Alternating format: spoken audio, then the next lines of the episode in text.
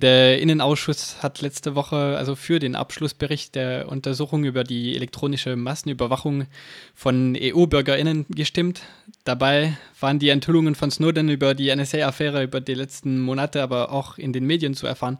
Was haben die Untersuchungen zusätzliches ans Licht gebracht? Also die Untersuchungen haben vor allen Dingen erstmal zusammengestellt, was es überhaupt an Informationen äh, gibt durch Edward Snowden, durch andere Whistleblower, durch Journalisten an die Öffentlichkeit gebracht, damit äh, sowohl das Parlament, das Europäische Parlament, als auch die Öffentlichkeit besser einschätzen kann, was die richtigen Konsequenzen aus äh, dieser Massenüberwachung sind.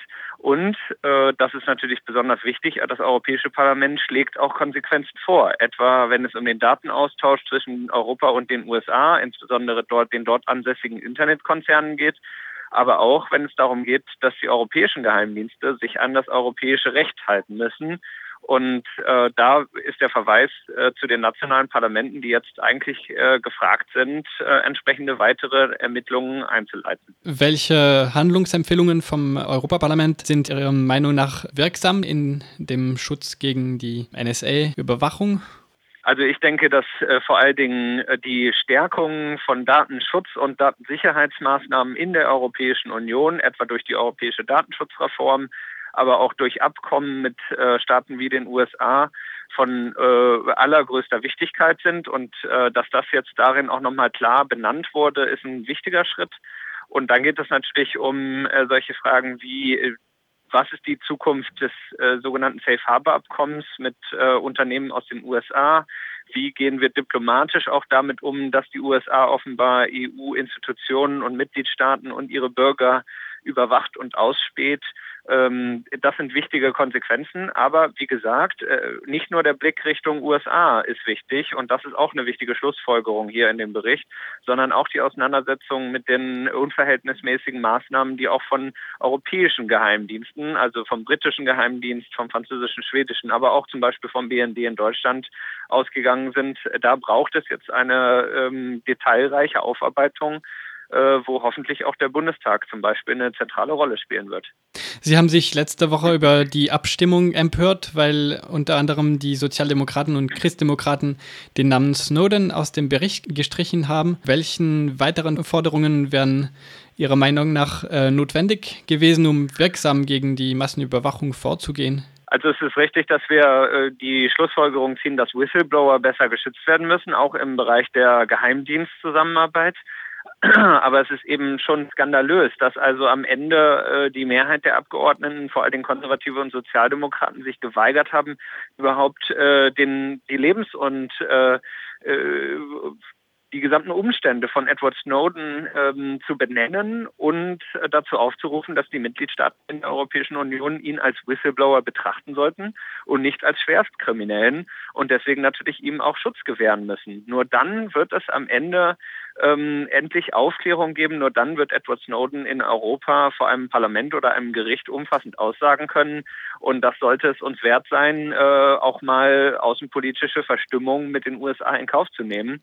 Äh, da glaube ich, äh, ist äh, diese Entscheidung ein großer Fehler gewesen, das nicht aufzunehmen. Und wir hoffen, dass das korrigiert wird, wenn wir im März im Plenum in Straßburg abstimmen. Zu diesem Thema eine indirekte Anhörung von Edward Snowden, schriftlich oder per Videoaufzeichnung, war für Anfang März geplant. Wird sie noch stattfinden oder ist es seit der Abstimmung im Innenausschuss vorbei? Also es sieht äh, tatsächlich danach aus, als äh, hätten wir noch immer die Chance, Antworten von Edward Snowden auf unsere Fragen zu erhalten. Wir haben ihm ja eine Reihe an Fragen ähm, übersendet und äh, ich denke, äh, dass wir noch damit rechnen können, auch Antworten von Edward Snowden zu erhalten. Natürlich eher äh, nicht direkt in einer Befragung, sondern eben schriftlich äh, oder aufgenommene äh, Statements die wir dann zur Kenntnis nehmen können, hoffentlich noch vor der Abstimmung äh, im Plenum Mitte März. Und ähm, ich bin da zuversichtlich, dass das auch noch klappt. Aber es hängt eben auch daran, dass die Abgeordneten im Parlament sich auch willig und in der Lage zeigen müssen, äh, diese Antworten zur Kenntnis zu nehmen. Und äh, das erwarte ich dann auch von den Fraktionen hier im Europäischen Parlament, dass man da jetzt äh, sich nicht versperrt, sondern diese Antworten auch zur Kenntnis nimmt, bevor man über den Abschlussbericht final abstimmt. Sie haben schon die Abstimmung im Plenum, die bevorsteht, ähm, angesprochen. Ist es wahrscheinlich, dass sich an diesem Bericht äh, grundlegend etwas bis Mitte März ändert, zum Beispiel ähm, im Hinblick auf die Forderungen nach Schutzgewährung für Snowden? Also grundlegend äh, wird sich nicht mehr viel ändern, aber an der einen oder anderen Stelle werden Fraktionen Änderungsanträge an diesem Bericht ins Plenum einbringen und wir als Grüne werden eben unsere Forderungen nach Schutz für Edward Snowden erneut stellen und können nur hoffen, äh, dass also die Abgeordneten sich eines Besseren besinnen und für diesen Änderungsantrag stimmen. Äh, das wird aber natürlich nur passieren, wenn es auch entsprechend aus der Öffentlichkeit, äh, sage ich mal, Druck und Aufmerksamkeit dafür gibt, was im Europäischen Parlament geschieht und was ihre Abgeordneten dort machen. Was passiert dann mit dem Bericht, wenn er verabschiedet wird? Ähm, können die Handlungsempfehlungen äh, einen verbindlichen Charakter für die Kommission erhalten oder wird es bloß eine Wunschliste bleiben? Also dieser Bericht ist erstmal natürlich ein wichtiges Signal an die EU-Kommission und an die Mitgliedstaaten. Da sind einige Schlussfolgerungen und Aufforderungen drin äh, an die entsprechend Verantwortlichen.